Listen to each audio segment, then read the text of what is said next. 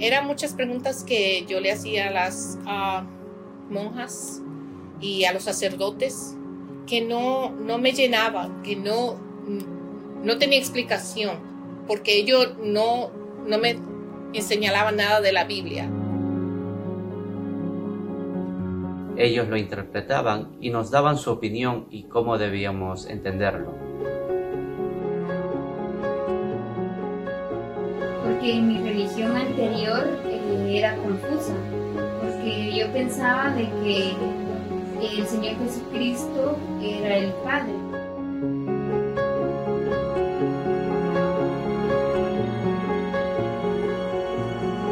Pero cuando yo me bauticé en la iglesia de Cristo, eh, yo aprendí de que el Señor Jesucristo es el Hijo y Dios es el Padre.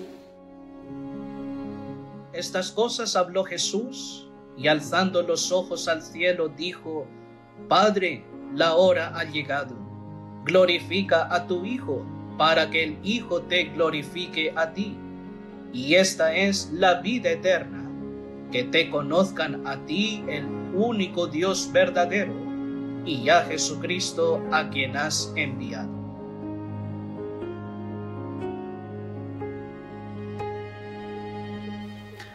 La iglesia de Cristo fue presentada a mí a través de una amiga en el año 2003.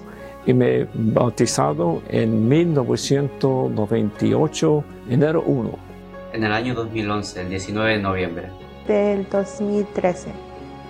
Yo me bauticé en mayo 2015. Fui bautizada en el 2021, en abril 30, y este fue el día más bello de mi vida.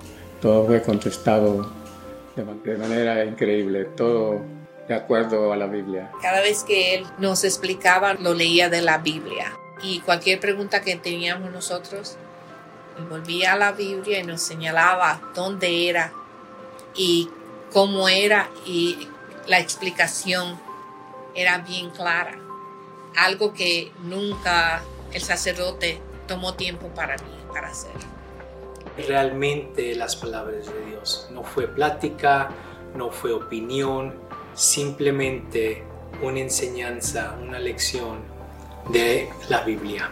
Ah, el ministro, cuando yo tenía preguntas, él siempre me daba su respuesta y respaldaba su respuesta usando versos de la Biblia. Los ministros nunca van a darte solamente su opinión, pero siempre te van a, dirigir o a recordarte qué es lo que está escrito en la Biblia. Sencillamente te das cuenta de la verdad eh, directamente de la Biblia. Toda la verdad está en ella y tú te puedes percatar de ella si en realidad tienes las ganas de poder aprender, de conocer verdaderamente a nuestro Señor Dios.